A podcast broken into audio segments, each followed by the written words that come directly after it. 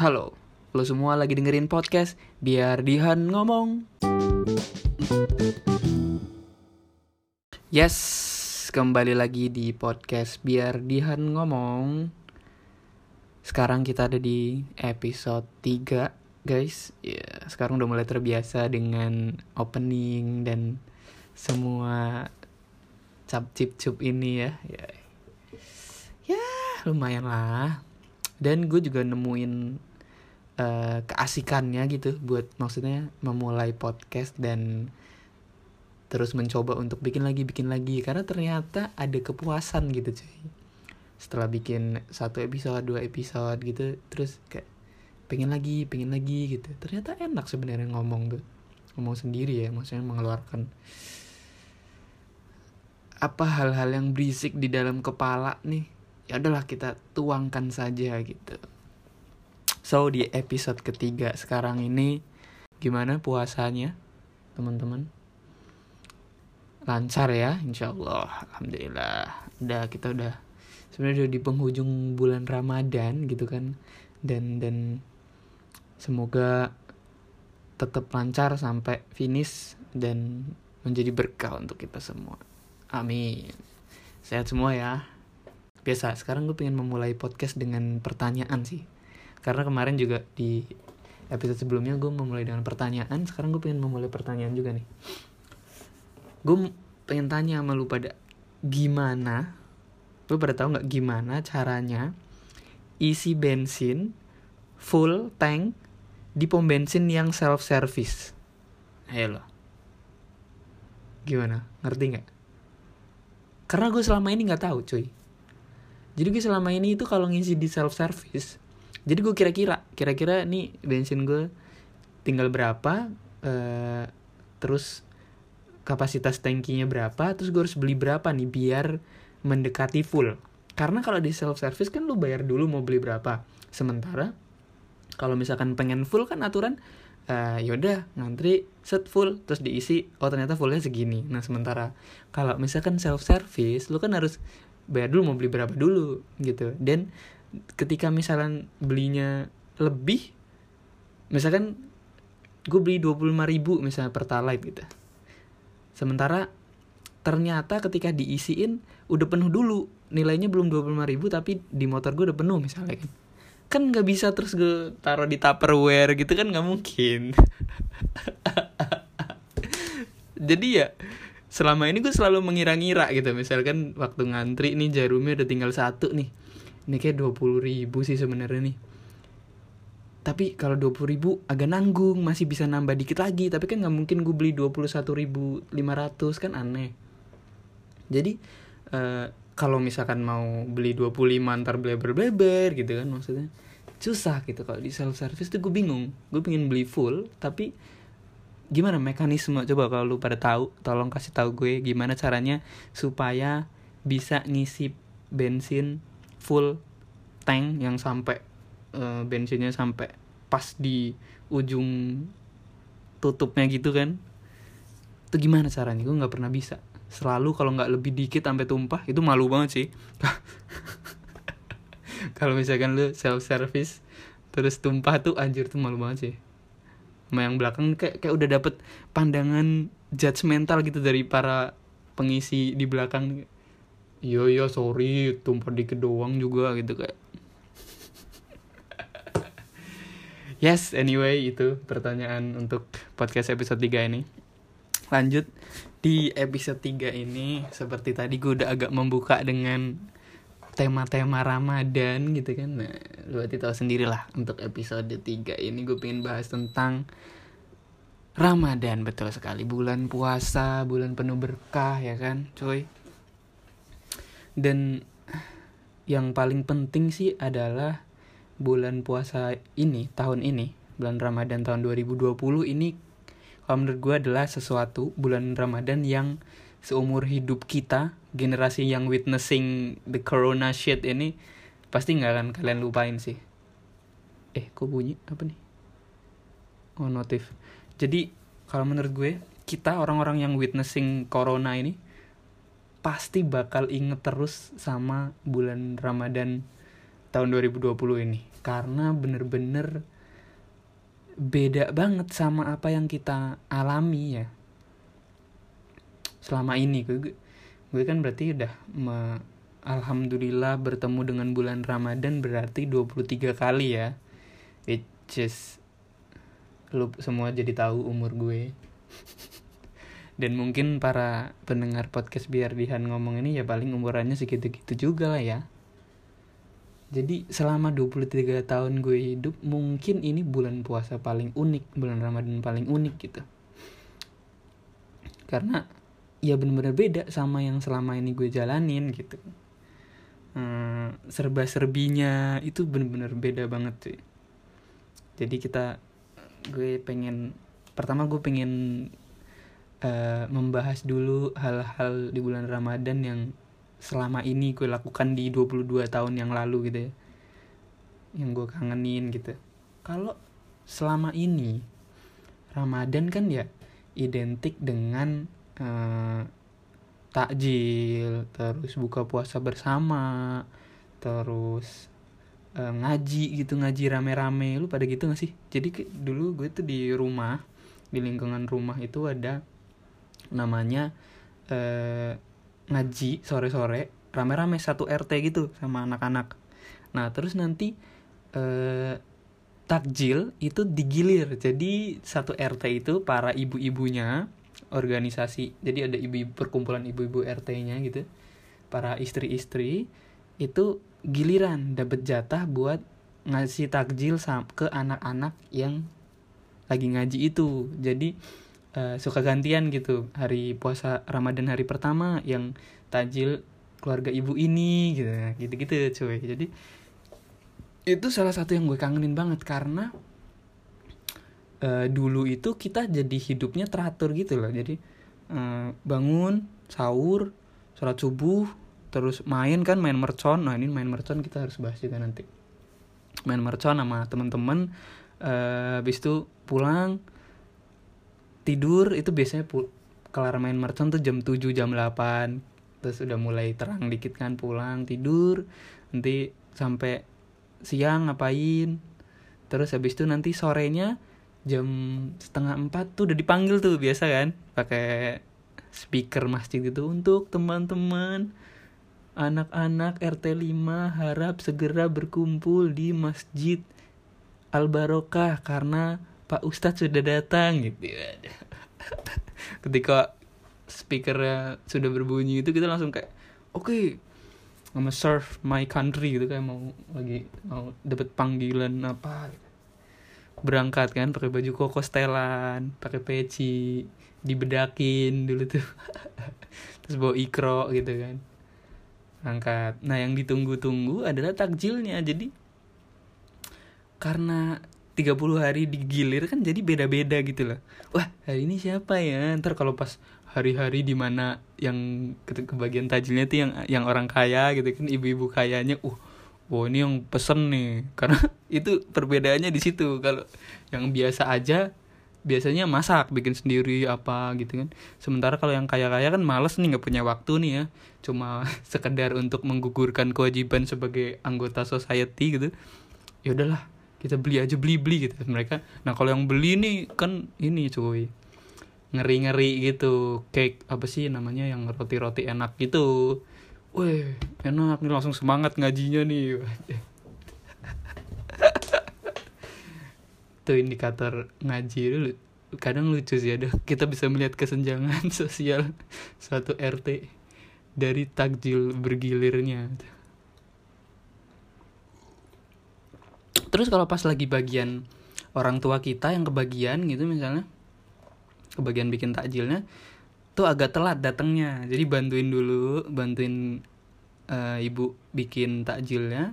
Nanti kita berangkat mau berangkat ngaji sekalian bawa takjilnya gitu. Wah itu kangen banget sih masa-masa itu.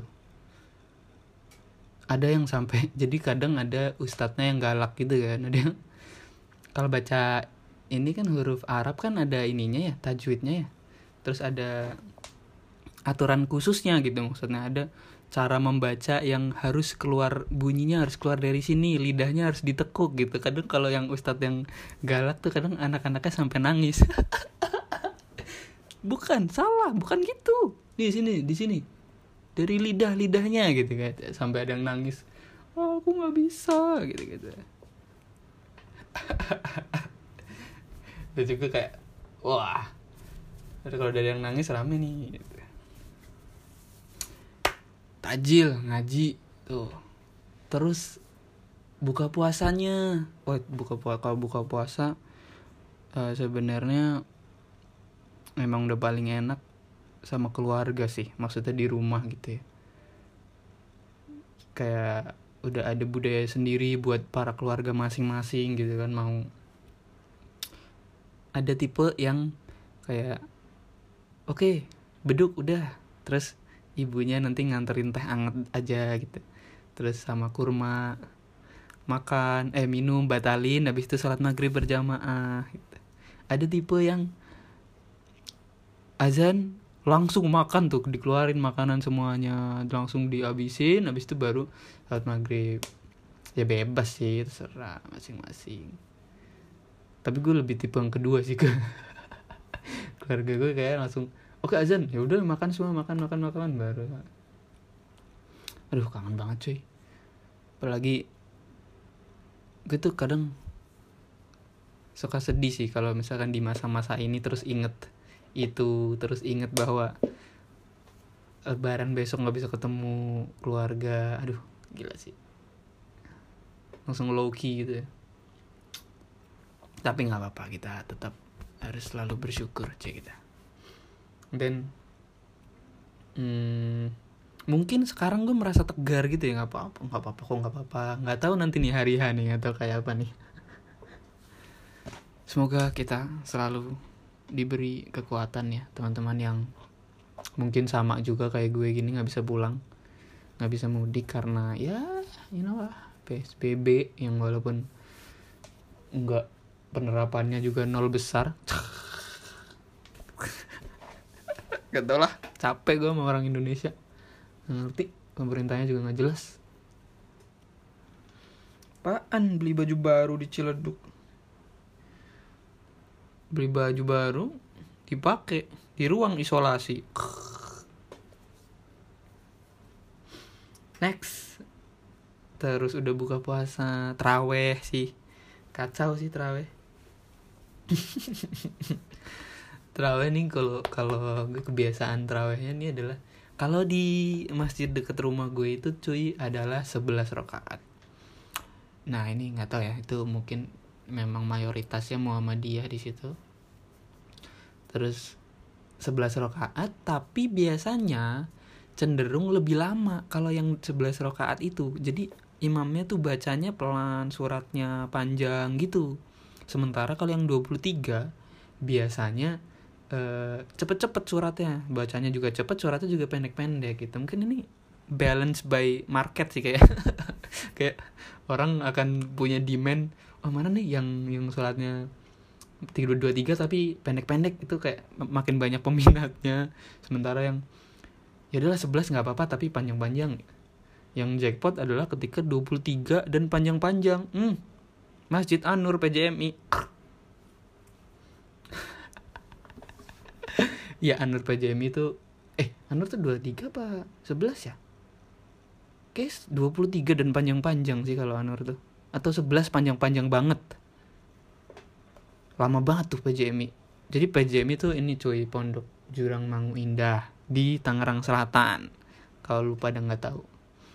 Itu adalah uh, masjid yang deket kampus dulu jadi kalau zaman kuliah pilihan masjidnya banyak. Nah si Anur ini adalah tempat mungkin yang paling alim lah pada di situ. Karena kalau yang nggak alim-alim amat mah mending yang 23 bacaannya cepat dan ngambil 11.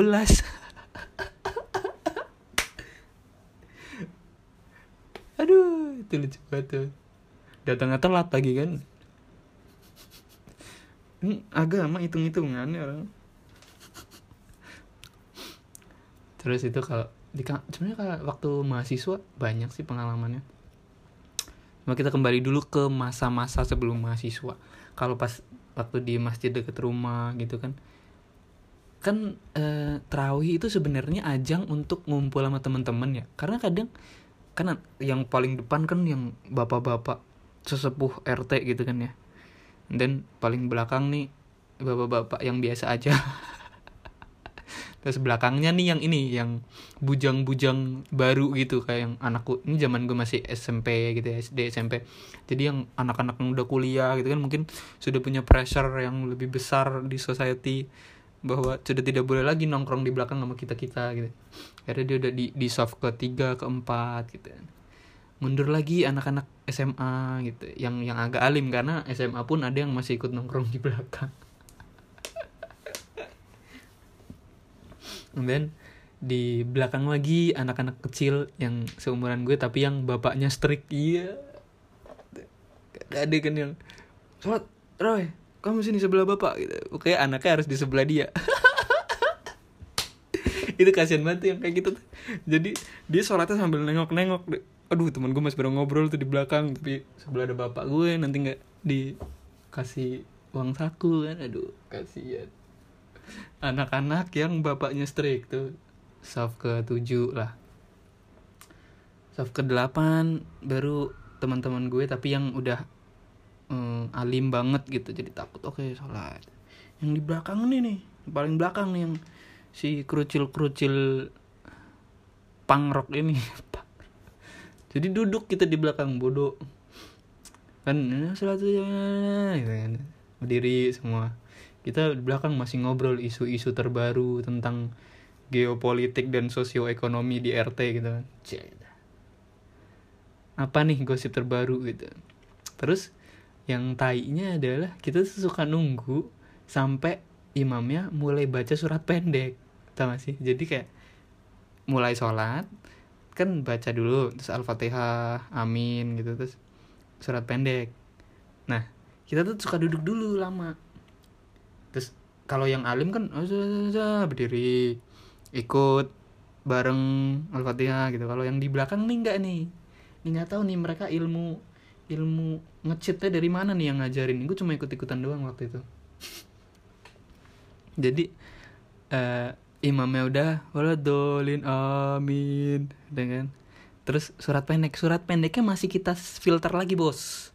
Kalau yang cuma empat 5 ayat 3 4 5 ayat uh berarti ikut nih langsung habis bismillah langsung berdiri. Eh, habis ayat pertamanya ketahuan kan misalkan tiba-tiba oh Anas Anas Anas berarti langsung berdiri cepet tapi kalau yang udah surat pendek yang 12 ayat gitu itu ayat ke-9 bos kita baru berdiri jadi pokoknya kita cuma berdiri tuh pokoknya gimana caranya supaya berdirinya tuh bentar aja gitu loh. Ah nggak ngerti sih otak anak-anak tai ini mah. Kenapa ya gitu? Jadi pokoknya gimana caranya supaya berdirinya bentar aja. Jadi kayak tinggal tiga ayat terakhir baru berdiri itu aduh lucu banget. Udah baru ruku tuh sujud apa segala macam hmm, anak-anak tuh nggak ngerti lah. Tapi bagus. Nggak maksudnya maksudnya masjid yang ramai anak kecil itu bagus loh setahu gue itu. Ada apanya gitu ya nggak tau uh, ada istilah bukan istilah apa sih? Kata mutiaranya gitu ya. Kalau harusnya lu malah bersedih ketika di masjid tuh nggak ada suara anak kecil. Setahu gue gitu sih. Karena in, mak, artinya kan berarti uh, masih ramai anak kecil tuh berarti ya kita lagi leading the next generation to to religion gitulah. Maksudnya masih ada anak kecil yang belajar agama. Karena kan bahaya juga kalau misalkan di masjid udah nggak ada anak kecil sama sekali. Itu perlu dipertanyakan anak-anak kecilnya pada ke mana gitu. Kecuali di Jepang.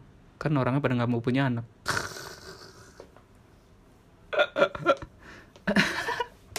Traweh habis traweh selesai itu uh, kalau di tempat gue itu biasanya uh, culture-nya culture-nya kebiasaannya ini pukul beduk. Jadi di masjid ada beduknya terus kelar ini langsung pada main beduk dong gedung gedung gedung gedung gitu. Dan ini sebenarnya kalau ini kita menilik ke unsur sosial budaya dan juga mungkin tole toleransi ya. Jadi sebenarnya ada banyak yang tidak nyaman dengan bunyi-bunyi beduk ini gitu. Maksudnya oke okay kalau uh, digunakan ketika mau azan kan terorok tok dung dung dung. Tapi kalau setiap terawih dung dung dung dung yang buat buat main gitu hiburan gitu sebenarnya banyak yang nggak setuju juga. Jadi dari dari warga yang muslim juga sebenarnya banyak yang tidak setuju nggak usah lah gitu-gitu gitu. Kalau misalkan buat azan aja atau misalkan emang hari besar yang takbiran gitu baru tapi kalau buat main-main setelah terawih tuh kayaknya nggak perlu deh gitu ini sih lumayan ini kayak gue witnessing uh, apa ya mungkin isu toleransi pertama kali di lingkungan rumah mungkin ini sih masalah beduk ini gitu.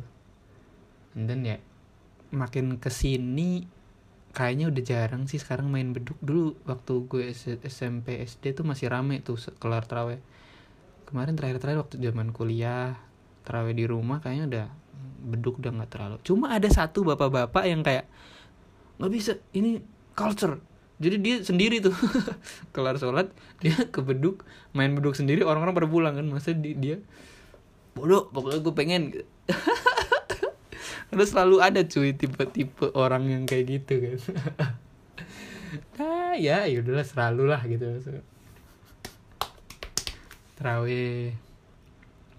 Nah terawih ini kadang uh, kalau pas iman iman manusia itu kan naik turun ya imannya kadang lagi tinggi terus kadang lagi turun lagi rendah gitu nah kalau waktu kecil tuh kadang suka kalah sama nafsu bro untuk ke warnet. Jadi zaman gue dulu tuh ini emang ya lagi ini banget lagi hits banget zaman itu. Game online warnet karena akses zaman itu kan akses ke internet nggak segampang sekarang yang di rumah udah ada. Dulu kita kalau main game online harus ke warnet dulu sementara uh, kalau misalkan nunggu terawihnya selesai itu pasti antri. Nah kadang ada yang bilangnya berangkat bawa sarung kan ke orang tuanya. Loh kamu ke mana kok ke sana? Iya aku mau di masjid yang ini aja bu gitu cie gitu. E, ini tarling terawih keliling biar merasakan gitu. E, suasana di masjid lain gitu. Ternyata tidak ke masjid dia baru belok ke warnet. Main point blank kan? Ayoden rf online crazy card. Itu jadi mereka masih bawa sarung tuh sarung lu iket iket di pinggang terus ditutupin pakai kaos. Nah itu. Berangkatnya kelihatan bawa sarung tapi di warnet diumpetin gitu. Jadi karena kalau misalkan berangkatnya sebelum terawih itu kosong warnet warnetnya ini juga nih kadang. Ya nggak terserah dia uh, kosong tuh. Jadi udah dia sarungnya diumpetin di pinggang kan tutupin kaos main lah dia tuh. Sepi. Karena kalau misalkan nunggu terawihnya selesai jadi misalkan salam terus berdoa amin selesai imamnya langsung anak-anak pada lari ke warnet semua rebutan akhirnya ngantri. Makanya anak-anak yang nafsu bermain gamenya lebih gede nih daripada terawih dia udah berangkat duluan nah kalau gue cik gitu tim-tim yang berangkatnya agak telat berangkat raya agak telat supaya dapet tempat duduk di agak luar gitu. Jadi sholatnya selesai gue skip doa. Skip doa langsung lari ke warnet. Nah itu kalau yang kayak gitu lumayan lah. Bisa dapat nggak ngantri-ngantri amat gitu. Jadi kayak cuma nunggu yang tadi main di awal di nggak nggak teraweh nih kan dia main sejam misalnya Nah ketika gue dateng nih dia udah tinggal kelar terus langsung gue gantiin gitu cuy. Jadi terawih dapet main game tetap jalan gitu loh maksudnya. Kita tuh harus balance antara dunia dan akhirat. Ya, jangan dicontoh ya. Dan udah terawih. Terus yang gak pernah gue lupa adalah mercon sih. Pengalaman dengan mercon itu emang epic. Kayak mungkin kita semua di di di umuran gue gini pasti dulu punya kenangan dengan ber- bermain mercon ya di di masa-masa itu. Karena nggak tahu kalau anak sekarang masih main mercon nggak sih? Anak-anak SD SMP sekarang kayak udah jarang main mercon tuh. Mainnya C4 gue levelnya udah naik ya pakai bom. Jadi kalau mercon itu dulu selalu ada selalu ada uh, hype-nya. Jadi kadang juga hamin berapa puasa. Jadi belum puasa belum masuk bulan ramadan nih udah udah ada door satu. Wah itu langsung langsung di ini. Wih beli di mana? Emang udah ada yang jual gitu. Wah di sini sini. Langsung dari mulut ke mulut.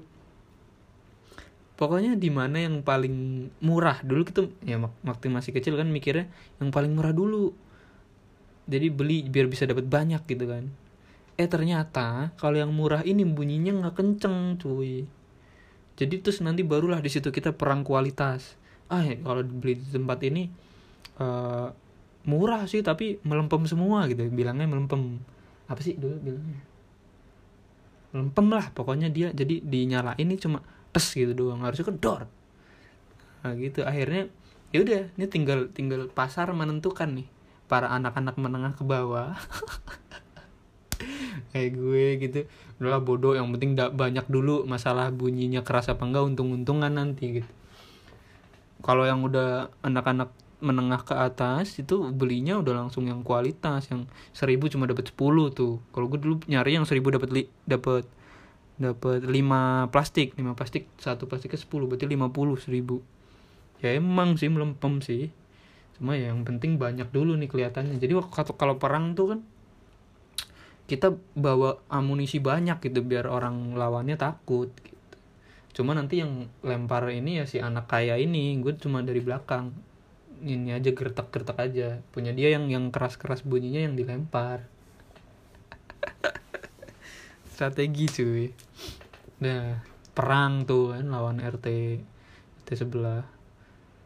Dari jadi itu nggak tahu gimana itu mungkin ada aturan tidak tertulisnya ya. Jadi kita kayak ketemu di gang tapi terus kayak nggak tahu ini siapa yang menciptakan pertama kali aturan perang merconnya. Jadi kita ada garisnya gitu nggak boleh melewati gitu lah. Lempar-lemparan lah ceder ceder ceder terus itu di situ kreativitas anak-anak berkembang. Gimana caranya mengungguli musuh. Sampai yang paling uh, ada yang muter supaya nggak ketahuan. Jadi karena digarisin nggak boleh lewatin kan dia muter lewat belakang. Jadi uh, ini mengecoh gitu. Tiba-tiba ada yang lempar wah kok ada yang lempar ke belakang sini? Oh ternyata ada yang muter. Wah kurang ajar. Balas kita gantian muter gitu. Terus ada yang paling ekstrim adalah jadi kan kalau yang berani-berani kan ada yang paling berani nih abang-abangan di tongkrongan gue nih. Jadi RT sebelah ngelempar tapi masih lama nih. Dia tahu dia kayak udah jago banget nih mengerti si mercon ini punya senggang waktu 5 detik sampai meledak gitu. Dia kayak nggak tahu sense of merconnya ada gitu. Sense of mercon jadi dilempar sama RT sebelah diambil lagi dipungut lagi lempar balik. Wah gokil. Itu udah abang-abangan mercon sih. Gue respect tuh sama yang kayak gitu tuh. Dilempar diambil lagi lempar balik terus meledak di sana. Wah itu apa puas banget sih maksudnya dia merasakan ledakan mercon dia sendiri. Wah gokil. Langsung kita langsung bang gimana bang? Caranya ajarin gitu. Ada juga yang daripada ngambil mending kita injek gitu. Jadi mercon orang datang terus kita tindin pakai sandal tuh. Jadi bunyinya nggak gede-gede amat. Dat sampai sandalnya ini mangap gitu. Ada yang sandalnya sampai bolong copot gitu. Terus yang paling ekstrim adalah dikencingin ngerti nih anak nih gimana nih. Maksudnya oke. Okay. iya maksudnya yang ada di pikirannya tuh gimana? Mercon musuh datang set. Apa yang harus aku lakukan supaya mercon ini tidak meledak gitu. wah sepertinya uh, api kalau disiram dengan air akan mati gitu. Air apa yang aku miliki? Ya pilihannya cuma air seni ya masa lu mau nangis nah, pakai air mata kan nggak bisa. Akhirnya dikencingin nama dia. Merconnya jatuh ceder gitu kan. Dikencingin ser. Tes. Yo itu juga heroik sih cuma agak uh, tidak senonoh ya. Kalau zaman sekarang mungkin kena sama komin. Mercon terus selain jahil juga kadang eh selain perang juga kita kadang jahil. Maksudnya nggak nggak ke musuh gitu ya. Main merconnya ke temen sendiri gitu kadang. Jadi nggak dilempar tapi di terus habis itu ditaruh di orangnya lagi ngobrol gitu taruh di bawah. Dar! Meledak kan kaget ya marah berantem. Terus kadang ada yang misalkan habis sholat subuh masih pada pakai sarung gitu kan. Ditaruh di sarungnya oh ini tai sih ini sarung mahal bos. Dapat dari itu juga sarung baru setahun sekali. Ditaruh dalam mer merconnya taruh dalam sarung. Waktu meledak bolong sarungnya kan. Itu dakjal tuh emang anak tuh. Nggak ngerti beli sarung mahal apa. Terus selain itu kadang kita juga jahat. Itu nih gue doang nggak tahu apa orang lain juga. Kadang kita tuh main jackass gitu loh coy. Jadi bodoh-bodohan gitu loh ada abang-abangan yang berani kayak nyalain. Duh, teh gue disemutin uh, marconnya dinyalain tapi dipegang jadi meledak di tangan dibiarin gitu loh. Wah itu udah dewa itu. Ibaratnya udah nabi lah nabi permerconan nih. Jadi dia nyalain tapi diginiin dia kayak patung liberty gitu cuy. Di tangannya ke atas dipegang meledak di tangan. Dar terus dia sosok tuh kan nggak apa-apa gue kuat gitu. Terus anak-anak kecilnya langsung pada woi woi woi gitu. Gokil. Dapat pengikut tuh dia tuh. Terus kadang juga kebangetannya kadang ke hewan tuh itu jahat banget sih. Tapi gue ngelakuinnya sih. Jadi misalkan nemu kodok gitu kan tangkep mulutnya buka taruh mercon dar! Badannya meledak gitu kasihan banget gue dulu zaman itu menganggap itu adrenalin ya? Cuma sekarang gue kayak anjir gue dulu jahat banget ya. Terus ada juga kebodohan. Jadi ada deket uh, masjid belakang masjid itu ada kayak pohon kelapa. Be kelapa tapi yang ini yang ceper gitu apa sih namanya? Palem ya. Nah kan banyak serabutnya dan kering cuy. Zaman itu nggak tahu puasa bulan apa jadi musim kemarau mercon dinyalain di situ. Nah tapi setelah meledak nggak cuma meledak kebakar itu serabutnya. Akhirnya pohon kelapanya kebakar terus anak-anak anak-anak itu dimarahin sama bapak-bapak ini takmir masjid dewa itu. Tapi itu setelah itu kita kayak merasa bersalah banget sih karena kan si pohon itu selalu dari pinggir jalan kelihatan kan kalau apa sih namanya gosong gitu loh. Maksudnya kita kalau lewat tuh anjir ini be bekas kejahatan gue nih gitu. Jadi kayak selalu kalau lewat situ merasa bersalah gitu.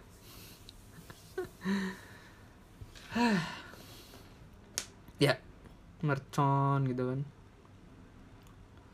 Terus kalau misalkan kita bandingin sama apa yang terjadi sekarang ya maksudnya bulan Ramadan di tengah-tengah pandemi corona banyak banget yang berubah ya kan pertama dari segi ibadah. Dari segi ibadahnya aja udah beda kan? Hmm, kita sebelumnya bisa dengan leluasa ke masjid ngapain ngumpul tadarusan gitu. Sekarang udah nggak bisa semua udah udah apa ya soliter gitu. Udah sendirian aja ngelakuinnya. Baca Qurannya sendirian sholatnya sendirian ngejamaah terawih sendirian gitu. Jadi yang se selama ini kita lakukan secara komunal sekarang cuma bisa dilakukan sendiri gitu. Bahkan kalau ada yang main mercon mungkin main mercon sendiri. Jadi dulu biasanya main mercon perang kan. Ketemu sama pasukan. Sekarang pandemi main merconnya nyalain sendiri dengerin sendiri kaget sendiri gitu. wah wah wah. Aja bosan banget sih itu terus yang paling kerasa sih buka ya mungkin ya. Buka bersama nggak ada. Ad, jadi kalau gue ngamat ngamatin di sosmed gitu emang ada dua kubu gitu. Ada yang orang yang sedih karena nggak ada bukber tapi ada juga yang seneng karena nggak ada bukber. Tapi kalau menurut gue sih lu seneng nggak jadi tergantung tongkrongannya gitu. Kalau menurut gue gitu. Jadi maksudnya ada tongkrongan yang lu seneng karena nggak bukber nggak ada bukber sama mereka tapi ada tongkrongan yang lu sedih nggak bisa bukber sama mereka gitu sih lebih ke orangnya ya. Karena kadang kan mungkin kalau sama keluarga sama om tante yang nggak akrab-akrab amat terus bukber terus ditanyain macem-macem males kan ya kapan lulus? Kapan nikah? Pacarnya mana? Males gitu. Jadi ketika kita gara-gara covid nggak ada bukber dengan mereka kita seneng gitu yes. Nggak ditanyain sama om-om nggak jelas nih sama tante-tante ini. But then ada lagi teman-teman kita yang teman-teman deket yang yang temen nongkrong banget yang nggak bisa buka bareng mereka itu sedih juga sih maksudnya. Kalau kata gue sih semua orang kayak mengalami ini maksudnya dia sedih dengan nggak bisa bukber sama ini tapi juga senang juga nggak harus bukber sama ini gitu. Ya gue mengalami itu juga sih cuma lebih banyak sedihnya. Kayak aduh pengen banget bukber sama teman-teman gitu kan rame-rame. Karena pasti karena kadang kalau puasa gini juga ajang reuni gak sih? Bukber tuh reuni misalkan reuni SMA gitu. Tuh iya emang gimana ya ceritanya sih yang paling berharga tuh. Ngumpul cerita apa kabar nginget-nginget masa SMA gimana wah itu. Wah itu gak pernah habis ceritanya. High school never ends bukber gitu. Dan dan nggak ada bukber ini juga berdampak ke uh, berimbas ke yang lain-lain juga kayak bisnis bisnis gitu kan. Tempat-tempat yang sangat hits untuk bukber selama ini gitu. Terus mereka tiba-tiba harus di tengah pandemi gini nggak ada. Misalnya kayak BBK Leo gitu biasanya selama ini ada paket bukber untuk 60 orang hanya 20 ribu per packs gitu misalnya. Dia kayak tiap tahun gitu, pasti ada kepala divisi yang memimpin program Ramadan gitu kan. Menyiapkan paket-paket bukber mau yang plus karaoke apa gimana gitu. Sekarang nggak ada cuy. Si bebek kalio apa restoran-restoran nggak ada pegawai yang ide oh, kita mau menu bukber apa ya? Nggak ada nggak ada sekarang. Sedih dan rutinitas rutinitas bukber tuh kita jadi nggak ngelakuin gitu. Kayak misalnya kalau udah mau bukber kan di grup WhatsApp tuh biasanya ayo pada ngelis mau menu apa gitu. Aku ayam bakar. Oh oke okay, udah ngisi mau apa mau apa mau apa. Ada pasti ada satu si bangsat ini yang menunya paling aneh pokoknya. Requestnya paling aneh. Pokoknya ada yang nggak dijual dia pesen gitu. Restoran ayam dia pesen seafood gitu kan maksudnya. Nggak tahu ini dia niatnya memang lagi ngejokes di grup apa emang tolol apa gimana? Kadang ada yang eh, ini yang yang allergic to specific things gitu kan. Kayak misalnya aku punya aku ini ya nggak pakai toge ya gitu mas men ya mereka nggak bisa ngurusin itulah. Ya, ya mungkin kalau ada yang bisa ngurusin bagus gitu ya. Maksudnya yaudah nanti kan bisa nggak dimakan gitu togenya. Nggak tahu ya. Ini gue sebagai orang yang suka toge soalnya jadi mungkin lebih subjektif nih I love toge. Eh, ini tauge ya maksudnya ya. Sayuran ya. Toge sayuran ya teman-teman.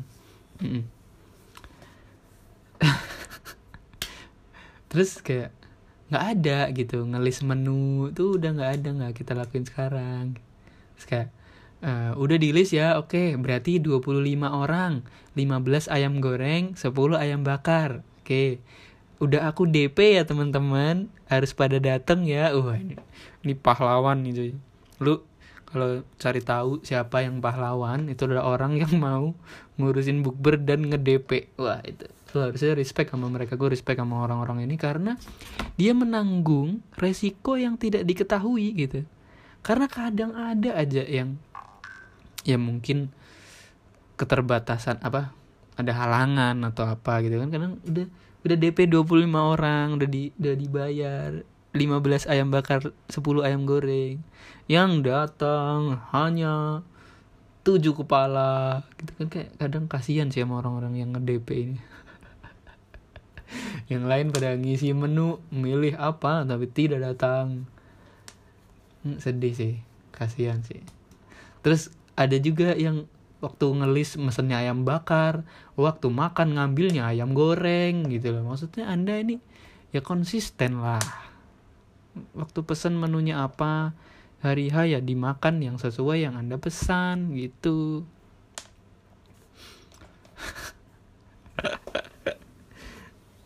bukber. Aduh sedih. Terus sekarang terawih juga sendiri di rumah gitu kan. Main mercon nggak bisa gitu. terus dari dari hari hari-hari sendiri gini dari dari sisi ibadah beda gitu ya. Maksudnya udah, kita harus dituntut untuk menyesuaikan diri. Nah gue ini kadang bingung nih. Kalau misalkan ya kan otomatis melakukan ibadah sendiri sholat sendiri terawih sendiri terus kalau baca Quran gitu kan terus oh ya jadi uh, yang gue alami yang hal baru yang gue alami di uh, Ramadan 2020 ini dengan COVID berdampingan dengan COVID tidak bisa ke mana-mana gue tuh sekarang uh, baca Qurannya ini bukan untuk riak ya guys baca Qurannya pakai ini cuy smartphone. Jadi pakai apps di dalam HP gitu nah tapi kadang gue menemukan kejanggalan karena aplikasi uh, Quran kan kadang gratis ya di App Store di Play Store gitu. Tinggal download aja. Cuma kalau yang gratis itu kan pasti ada iklan nih. Nah ini ini nih. Lo kalau misalkan main game nih kadang nih main game di HP kan ada currency-nya ya di dalam di dalam game itu lu pasti ada currency, ada gold lah atau uang gitu maksudnya yang bisa nanti buat beli item di dalam gamenya gitu. Nah, kadang kalau main game itu ada iklan. Nah, kadang kita kalau misalkan ada iklan di game, terus kita nonton, nggak skip, nggak kita skip, kita tonton sampai selesai. Nah, itu kadang ada yang dapat hadiah. Jadi, jadi kalau misalkan nonton iklan, dia goldnya nambah atau cashnya nambah gitu. Kalau di game ya, maksudnya diterapkan ke game kan ini bagus. Uh, si developer aplikasi dapat untung dari apps, kita juga yang main game juga dapat uh, item dari nonton iklan walaupun iklannya nggak ditonton cuma digeletakin aja cuma kan nggak bisa ditaruh kalau di aplikasi uh, Quran gitu kitab suci gitu maksudnya karena gue mengalami uh, buka apps Quran. Terus ada iklan. Maksudnya gue di sini mau baca Quran nih. Tapi uh, terus harus nonton iklan dulu. Nah ini gue dapat reward. Emang gue dapat reward apa setelah nonton iklan? Mau baca Quran lewat apps terus harus nonton iklan dulu. Kalau kalau iklannya nggak gue skip terus gue langsung ke jus 5 gitu kan nggak juga gitu loh. Kalau gue sepuluh kali nggak gue skip langsung hatam kan nggak bisa gitu loh cuy. Aduh nggak cocok banget sih itu apa aplikasi kitab suci ada iklannya. Dan kadang iklannya tuh kadang parah ngawur gitu.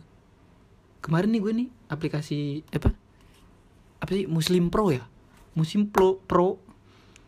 Buka mau baca Quran iklannya muncul. Iklannya apa? Mengelacak HP pasangan anda. Lu bayangin. Hmm. Lu mau baca Quran nih menyucikan hati memurnikan niat kembali fitri buka aplikasi Quran jeder keluar iklannya. Melacak handphone pasangan anda. Bayangin tuh. Kayak ada pergolakan batin gitu. Aduh udah Bismillah tadi. Tapi aku penasaran doi di mana gitu maksudnya aduh ya tolong kalau misalkan si developer ini mau menaruh iklan di dalam aplikasinya gitu kan. Jadi sesuaikan lah iklan antara jenis aplikasi dan iklannya gitu. Misalkan kalau di apps uh, Muslim Pro ya silahkan iklannya tentang misalkan uh, robani jual jilbab kan nggak apa-apa. Kalau misalkan robani kan saya nontonnya juga ikhlas gitu atau jual kurma misalnya gitu. Masa melacak HP pasangan anda? Kan saya jadi nyobain kata. Enggak lah nggak punya pasangan.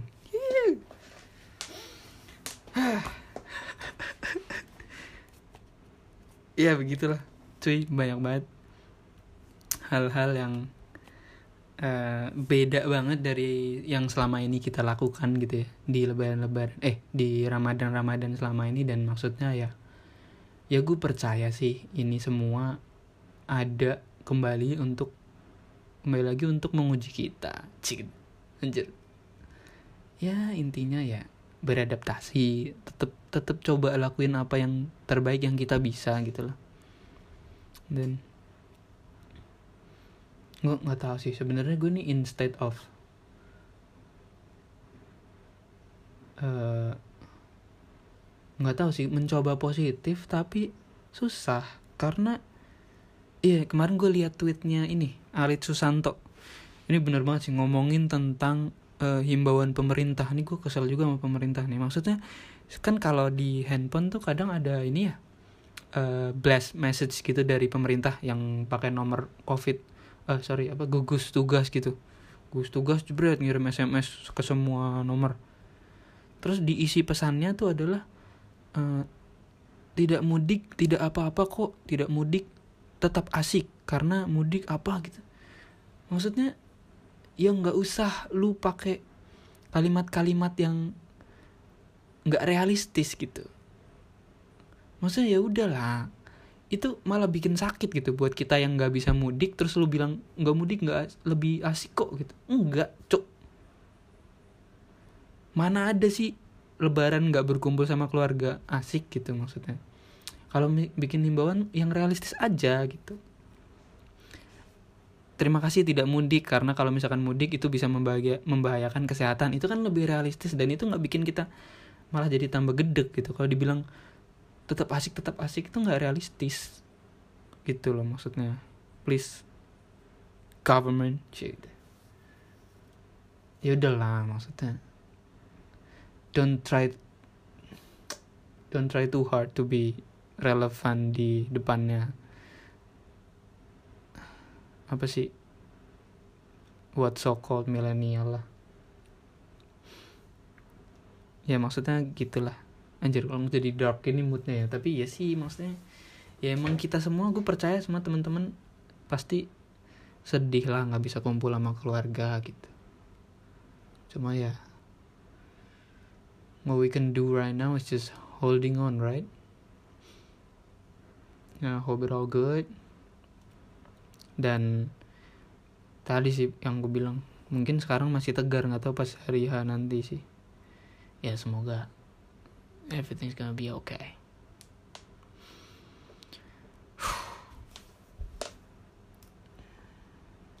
Mungkin itu dulu kali ya. Semoga lu pada tetap sehat stay safe. Semoga setelah semua ini selesai kita bisa pulang bertemu dengan keluarga semua. Oke mungkin gitu aja kali ya. Udah. Nggak tahu nih besok ada lagi apa enggak dah